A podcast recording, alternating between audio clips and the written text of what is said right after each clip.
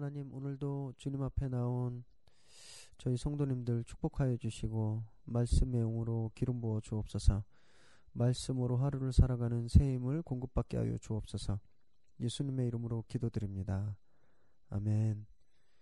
오늘도 주님 앞에 나오신 우리 성도님들 주님의 이름으로 축복하고 환영합니다. 오늘 함께 나누신 말씀은 신명기 16장 9절에서 17절까지 말씀입니다. 저와 여러분이 한 절씩 교대로 읽으시겠습니다.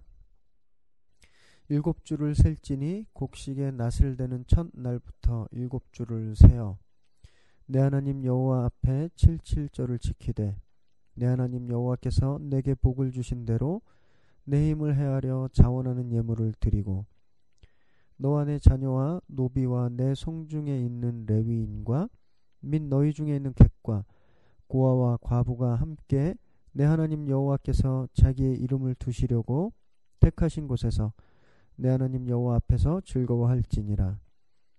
너는 애굽에서 종 되었던 것을 기억하고 그 규례를 지켜 행할지니라.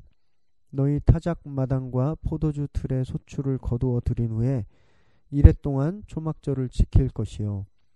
절기를 지킬 때에는 너와 내 자녀와 노비와 내 성중에 거주하는 레위인과 객과 고아와 과부가 함께 즐거워하되 내 하나님 여호와께서 택하신 곳에서 너는 이래 동안 내 하나님 여호와 앞에서 절기를 지키고 내 하나님 여호와께서 내 모든 소출과 내 손으로 행한 모든 일에 복 주실 것이니 너는 온전히 즐거워할지니라.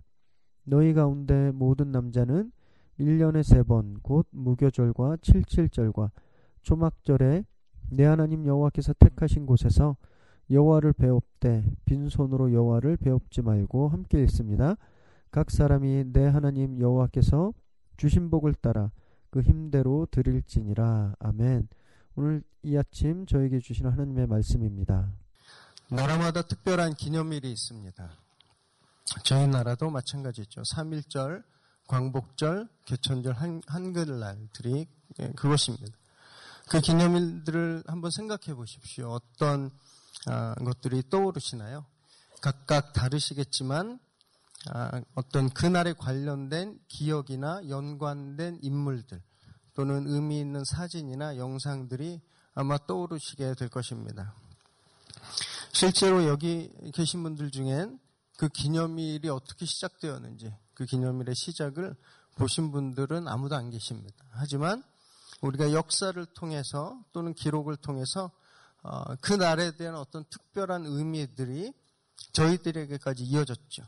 그리고 그 의미들은 앞으로도 계속해서 저희 후손들에게 전승될 것입니다. 이스라엘에도 이처럼 특별하게 기억되고 전승되는 절기들이 있습니다. 바로 7대 절기라고 불리는 6월절, 무교절, 초실절, 칠칠절, 나팔절, 속죄일, 초막절 등이 바로 그것입니다. 저희들이 어떤 저희 나라의 그 명절이나 절기를 기억할 때 저희가 갖는 어떤 특별한 의미가 떠오르는 것처럼 유대인들도 각각의 절기에 특별한 의미를 부여하고 있습니다. 그리고 그 의미들이 아, 조상들을 통해서 그들에게 전승되었고 또 그 후손에게 전달되는 것이죠. 그 중에 오늘 본문은 두 가지 절기인 이 칠칠절과 초막절에 대한 아, 기록을 저희에게 보여주고 있습니다. 우리가 먼저 77절에 대해서 살펴보겠는데 우리 9절과 10절을 함께 읽도록 하겠습니다. 시작. 일곱 줄을 셀지니 곡식에 낫을 대는 첫날부터 일곱 줄을 세어 내 하나님 여호와 앞에 77절을 지키되 내 하나님 여호와께서 내게 복을 주신 대로 내 힘을 헤아려 자원하는 예물을 드리고 오늘 본문에서 이 곡식에 낫을 대는 첫날이란 바로 6월절 후 첫 안식일의 그 다음 날 아, 보리의 첫 이삭을 아, 한 단을 뽑아서 이 재단의 요제로 바치는 이 초실절을 가리킵니다. 이 초실절 후에 일곱 번의 안식일을 센 후, 아, 그러니까 이 일주일이 안식일이 매 7일마다 오니까 일곱 번이 일곱 번 지난 77, 49. 예, 그 다음 날, 총 50일째 되는 날, 이 날이 바로 아, 샤봇이라고 하는 77절입니다. 이때는 밀을 거두는 때여서 맥추절이라고 불리기도 하고 그 50일, 50일이 지났다. 그래서 50일을 뜻하는 오순절이다라고 말하기도 합니다. 또 이날은 아, 영적으로도 굉장히 아주 중요한 아, 의미를 가지고 있는데 이들이 출애굽을 한 후에 신의 산에 도달할 때까지 총 50일이 걸렸습니다.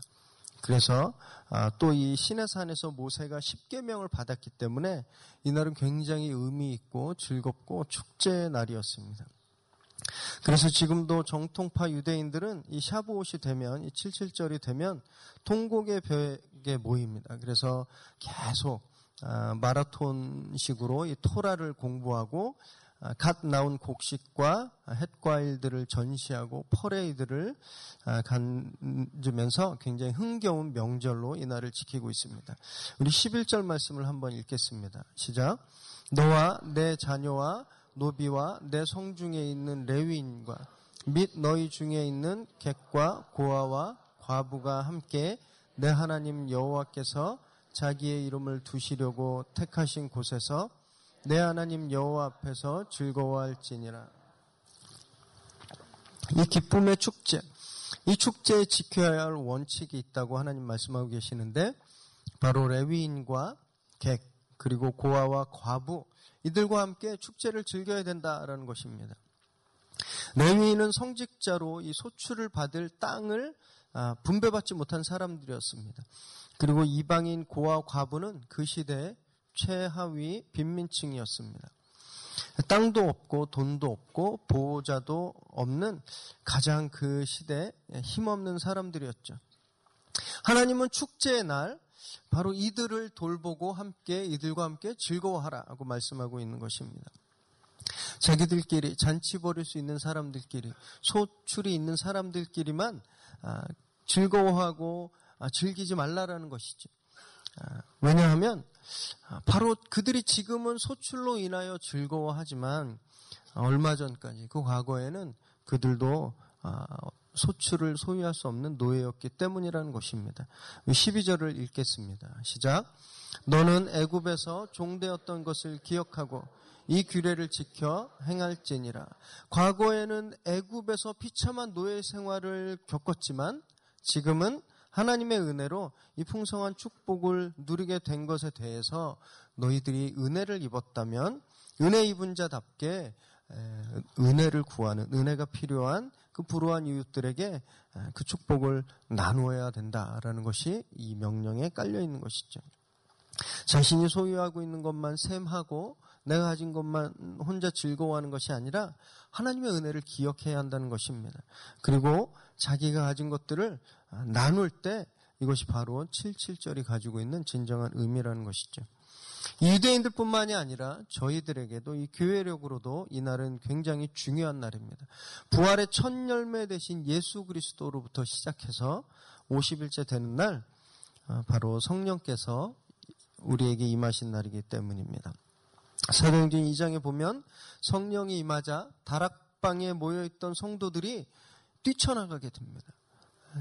시장으로 거리로 뛰쳐나가서 아, 여러 나라 방언으로 복음을 선포하고 예수 그리스도를 증거하죠.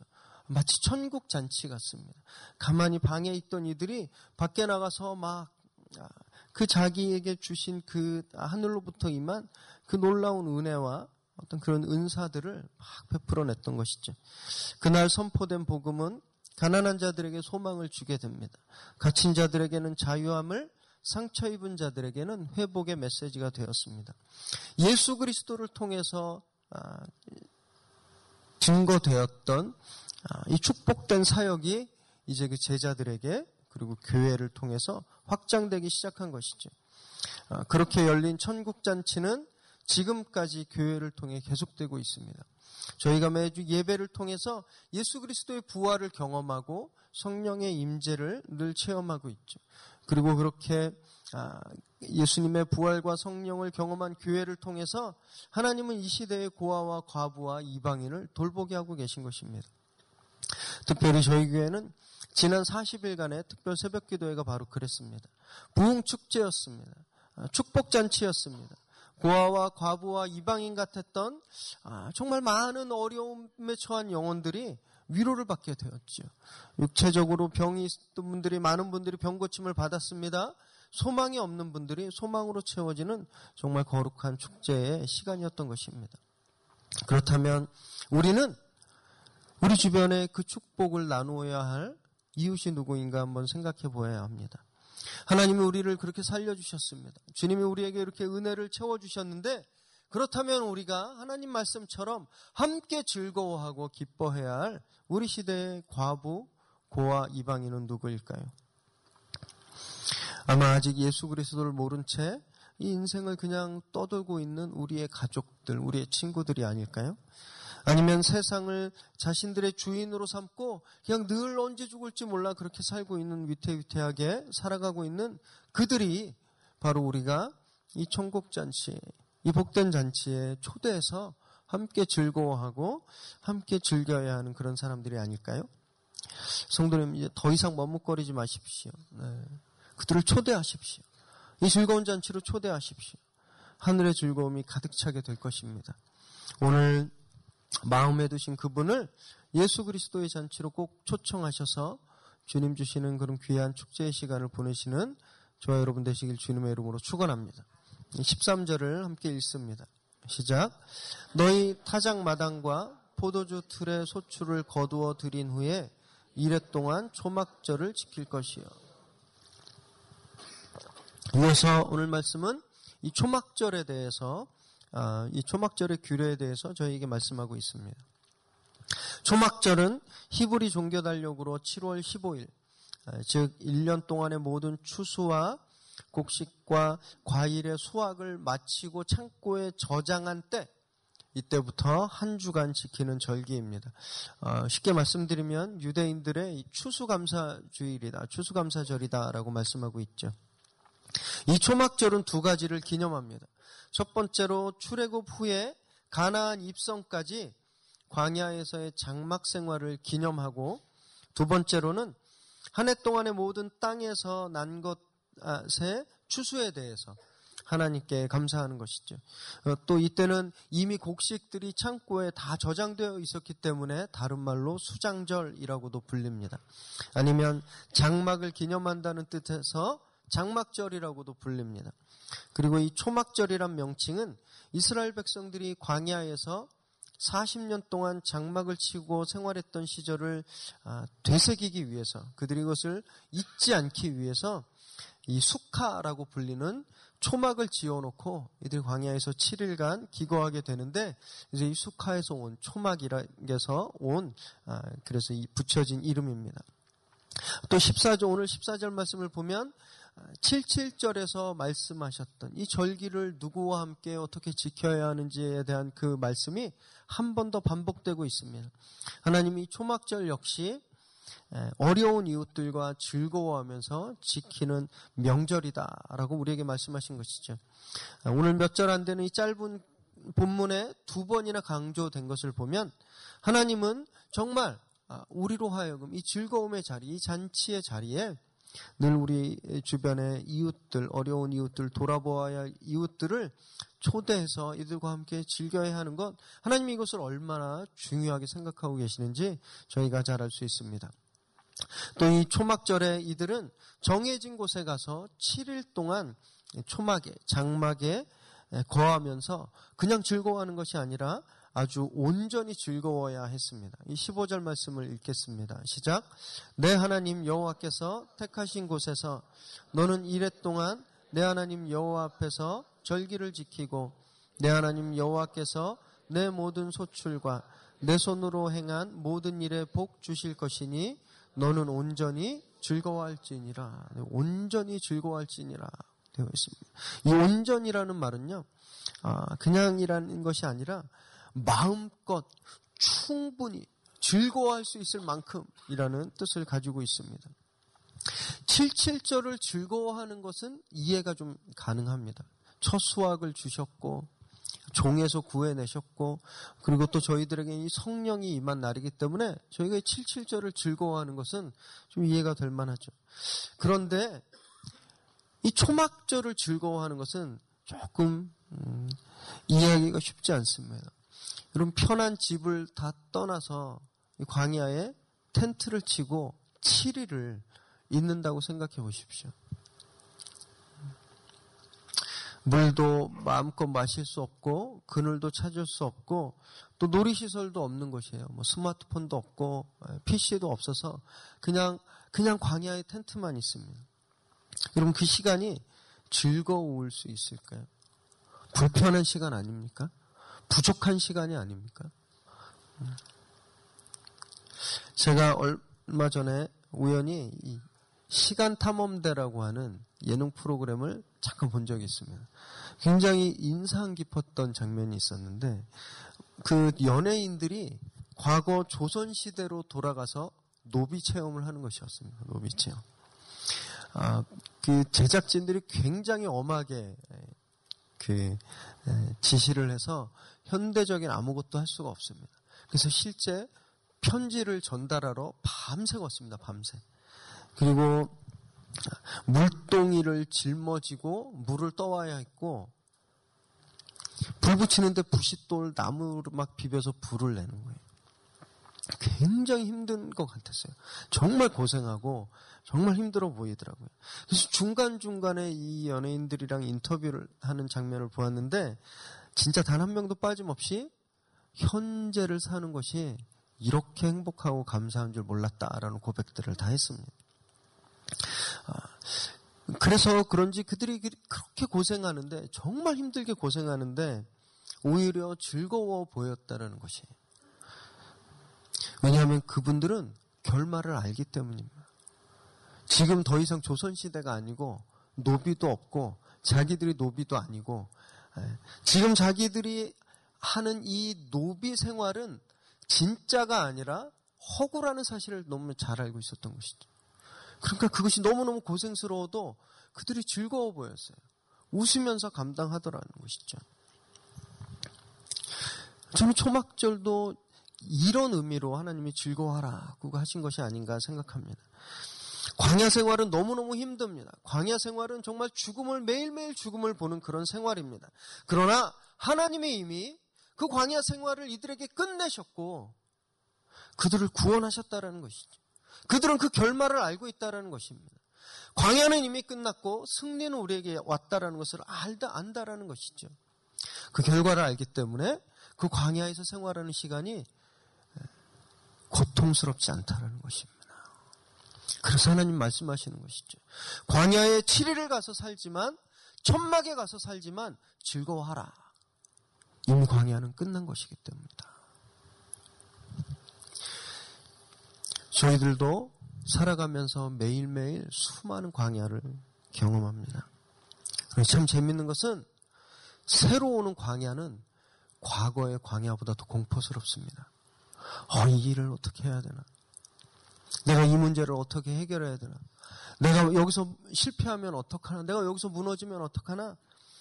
이미 하나님이 광야를 끝내주셨음에도 불구하고 우리는 우리에게 오는 그 새로운 광야가 너무너무 공포스럽고 마치 여기에서 죽을 수도 있겠다라고 절망한다라는 것이죠.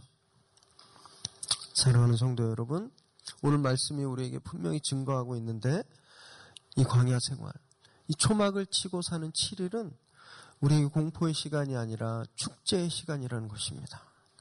이미 예수 그리스도께서 사망 권세를 끝내 주셨습니다. 이미 주님께서 죽음을 이겨버리셨어요. 이미 결론은 났습니다. 죽음이 다시 우리를 가두을 수 없게 된 것이죠. 그렇기 때문에 광야는 이 7일간의 초막 시간은 하나님의 구원을 기억하는 시간입니다. 하나님의 은혜를 기념하는 것이죠. 마치 그 연예인들이 과거를 체험하면서 자기들이 얼마나 복을 받았는지를 경험하고 확인하는 것처럼 이 7일간의 초막 생활은 하나님의 은혜를 확인하고 감사의 시간인 것입니다. 그렇기 때문에 혹시 지금 이 자리에 광야의 한복판에서 굉장히 힘들어하고 계신 분이 계시다면 이 말씀에 의지해서 온전히 즐거워하시기를 바랍니다. 그것이 죽음의 자리가 아니기 때문에 그렇습니다. 지난번 광야에서 하나님의 은혜로 나를 건져주셨듯이 이 광야에서도 하나님의 은혜로 나를 건져주시게 될 것입니다. 오늘 그 은혜를 확인하는 귀한 시간 되시길 주님의 이름으로 축원합니다. 우리 16절과 17절 말씀을 함께 읽겠습니다. 신약 너희 가운데 모든 남자는 1년에 세 번 곧 무교절과 칠칠절과 초막절에 내 하나님 여호와께서 택하신 곳에서 여호와를 배웁되 빈손으로 여호와를 배웁지 말고 각 사람이 내 하나님 여호와께서 주신 복을 따라 그 힘대로 드릴지니라. 하나님이 절기에 대해서 우리에게 말씀을 주시면서 이 헌물에 대한 명령을 주십니다. 아, 이것은 정말 당연한 것 같아요. 은혜를 입은 사람은 절대 빈손으로 올 수 없는 것이죠. 그래서 17절 말씀처럼 할 수 있는 한 힘껏 드리게 되는 것입니다. 이것이 바로 헌금의 정의입니다. 이것이 헌신의 정의인 것이죠. 은혜로 해야 한다는 것입니다. 그런데 이것이 꼭 은혜가 아니라 억지로 하게 될 때, 음, 마지못해 하게 될 때, 남들 눈 생각해서 하게 될 때 항상 탈인하게 되는 것입니다. 헌금은 절대 강요한다고 될 일도 아니고 또 강요해야 할 일도 아닙니다. 음, 은혜로 드리는 것입니다. 하나님의 은혜를 깊이 체험한 이 마음 속에서 하나님께 무엇을 바치지 않으면 참을 수 없는 그런 감동으로 하는 것, 그것이 헌금이고 헌신인 것이죠. 그렇기 때문에 헌금 생활을 비판하거나 헌금에 대해서 논리적으로 판단하고 이 헌금이 옛날에는 이런 이런 상황 때문에 이래서 필요했던 것이었는데 현재는 이런 것이 아니기 때문에 이것은 필요 없고 이것은 필요 없고 정말 많은 논문, 연구 논문과 그런 기사들을 보지만 그것들을 볼 때마다 참 너무너무 안타깝고 그렇게 말씀하시는 분들이 너무나 아, 불쌍해졌습니다. 왜냐하면 은혜를 경험하지 못하니까 그렇게 말씀하시는 거예요. 사랑하는 마음이 있다면 여러분 이 마음에 감사가 가득하다면 계산은 다음 문제입니다. 무엇을 생각하고 판단하고 결정하기 전에 마음이 먼저 움직이고 몸이 먼저 움직이는 것이죠. 여러분 이것이 바로 교회 생활이라는 것입니다. 이것이 헌금이고 이것이 헌신이라는 것입니다. 그래서 혹시 아, 교회 사역의 자리에서 열심히 사역하고 계신데 혹시 좀 마음에 부담이 되신다거나 마음의 기쁨이 점점 사라져 가고 있음을 느끼신다면 여러분 은혜를 빨리 회복하셔야 합니다. 그 은혜 자리에서 그 은혜를 다시 한번 경험하셔야 합니다. 그럴 때 우리가 기쁜 마음으로 주님을 섬길 수 있는 것이죠. 그래서 고린도후서에도 이렇게 말씀하고 있는데 고린도후서 8장 11절 12절을 함께 읽겠습니다. 시작. 이제는 하던 일을 성취할지니 마음에 원하던 것과 같이 완성하되 있는 대로 하라. 할 마음만 있으면 있는 대로 받으실 터이요 없는 것은 받지 아니하시리라. 마음이 담기지 않은 재물, 마음이 담기지 않은 헌신은 하나님께서 기뻐하지 않는다는 것이죠. 하나님은 모자라서 무엇이 필요해서 우리에게 물질을 또는 우리의 시간을, 우리의 헌신을 하나님이 요구하시는 것이 아닙니다. 하나님은 우리가 그분을 얼마나 사랑하시는지 보시기 원하신다는 것이죠. 하나님이 우리에게 주신 그 은혜를 얼마나, 그 은혜에 얼마나 우리가 감사하고 있는지 하나님이 보길 원하신다는 것입니다. 사랑하는 성도 여러분. 그래서 우리의 헌금에, 우리의 헌신에 하나님을 향한 우리의 진정한 마음이 담기기를 원합니다. 억지로 의무감으로 하는 것이 아니라 정말 하나님이 나에게 주신 그 은혜에 어쩔 줄 몰라서 내가 그것을 견딜 수가 없어서 아, 그 감격으로 드리는 헌신이 되시기를 바랍니다. 그래서 하나님께서 기뻐 받으시고 더 큰 축복을 우리에게 내려주시기를 주님의 이름으로 축원합니다.